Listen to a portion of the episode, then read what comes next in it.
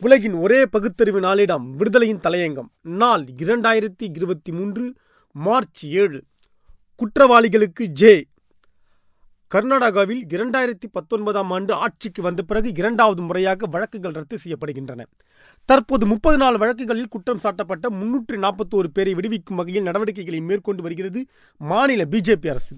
இதில் காவல்துறை ஆட்சேபங்கள் இருப்பதாக கூறப்படுகின்றன. குற்றம் சாட்டப்பட்டவர்கள் மீது வெறுப்பு பேச்சு வகுப்புவாத பிரச்சனைகள் போராட்டங்கள் தொடர்பாக வழக்குகள் பதிவு செய்யப்பட்டுள்ளன. முப்பத்தி நான்கு வழக்குகள். இதில் பதினாறு வழக்குகளில் சங் பரிவாரிகளுடன் தொடர்புடைய இளைஞர்கள் குழுக்களை சேர்ந்த நூற்றி பதிமூன்று நிர்வாகிகள் உள்ளனர். ஹிந்து ஜாக்ரன் வேதிகா விஸ்வ இந்து பரிஷத்தின் துணை அமைப்பு பஜ்ரங் தளம் மற்றும் ஸ்ரீராம் சேனா மீதான வழக்குகளை ரத்து செய்ய பரிந்துரை வைக்கப்பட்டுள்ளது. அதோடு பதினெட்டு விவசாயிகள் மற்றும் இருநூத்தி இருபத்தி எட்டு தனிநபர்கள் மீதான வழக்குகள் ரத்து செய்யப்பட உள்ளன.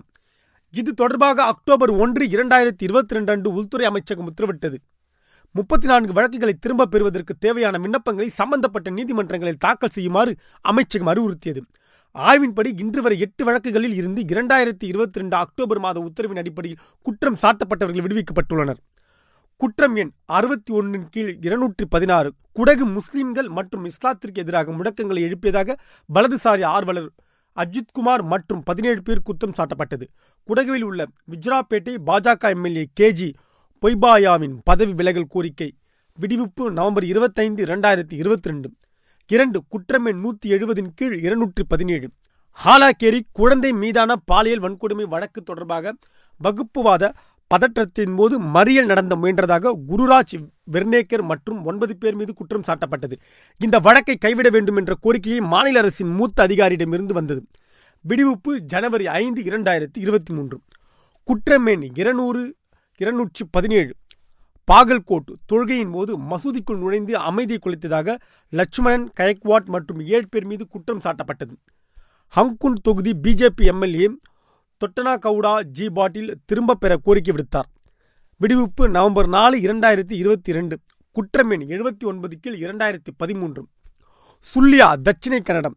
ஹிந்து சமோத்வாஜ நிகழ்வின் போது மத நல்லிணக்கத்தை சீர்குலைக்கும் வகையில் முஸ்லிம் சமூகத்திற்கு எதிராக பேசியதாக ஹிந்து ஜாக்ரான் வேதிக தலைவர் ஜெகதீஷ் கர்ணத் மற்றும் நான்கு பேர் மீது குற்றம் சாட்டப்பட்டது. புகாரினை திரும்பப் பெறுவதற்கான கோரிக்கையை துறைமுகங்கள் மற்றும் மீன்வளத்துறை அமைச்சரகம் உள்ள உள்ளூர் காளியா எம்எல்ஏ எஸ் ஆர் அங்காரா விடுவித்தார். விடுவிப்பு டிசம்பர் ஒன்பது இரண்டாயிரத்தி இருபத்தி ரெண்டு இது தொடர்பாக கர்நாடக உள்துறை அமைச்சர் ஞானேந்திராவை தொடர்பு கொண்டபோது வலதுசாரி ஆதரவாளர்கள் மட்டுமல்ல விவசாயிகள் மொழி போராட்டங்களில் ஈடுபட்டவர்கள் மீதான வழக்குகள் ரத்து செய்யப்படுகின்றன. இதில் பல வழக்குகள் அப்பாவி மக்கள் மீது தேவையில்லாமல் போடப்பட்டுள்ளன என்று கூறினார். சட்டத்துறை அமைச்சர் ஜே சி மதுசுவாமியும் ஆகஸ்ட் இருபத்தி ரெண்டாம் ஆண்டு இதையே கூறினார்.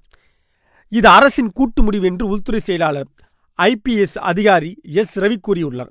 உத்தரப்பிரதேசத்திலும் தேர்தல் நேரத்தில் நூற்றுக்கணக்கான இந்துத்துவ அமைப்பினர் மீதும் சாமியார் முதலமைச்சர் ஆதித்யா மீதும் இருந்த வழக்குகள் ரத்து செய்யப்பட்டதும் குறிப்பிடத்தக்கது. பிஜேபி ஆட்சியில் இவ்வாறு செய்வது ஒன்றும் ஆச்சரியப்படுவதற்கில்லை. ஒரு பட்ட பகலில் நானூற்று ஐம்பது ஆண்டு கால வரலாற்று படைத்த சிறுபான்மையினரின் வழிபாட்டு தலமான பாபர் மசூதியை அயோத்தியில் இடித்த கண்ணுக்கு தெரிந்த குற்றவாளிகளை இந்தியாவில் உச்சகட்ட பதவிகளில் சிம்மாசனம் போட்டு உட்காரவில்லையா? உட்கார்ந்திருக்கவில்லையா குஜராத்தில் சிறுபான்மையினர் படுகொலை செய்யப்பட்ட வழக்கில் ஆயிரக்கணக்கான வழக்குகள் திரும்பப் பெறப்படவில்லையா? நீதிமன்றம் தலையீட்டின் காரணமாக மறு விசாரணைக்கு உட்படுத்தப்படவில்லையா? சுருக்கமாக சொல்ல வேண்டுமானால் பிஜேபி ஆட்சியின் நிர்வாகத்தில் குற்றவாளிகளுக்கு ஜே.